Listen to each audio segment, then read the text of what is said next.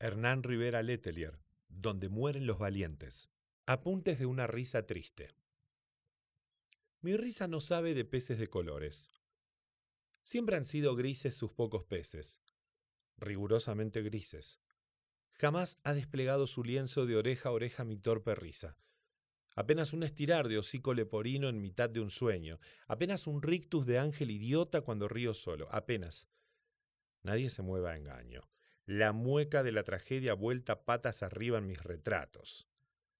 Menos todavía sabe de carcajadas mi enferma risa, de esas que al estallar hacen aletear el alma en torno a la cara.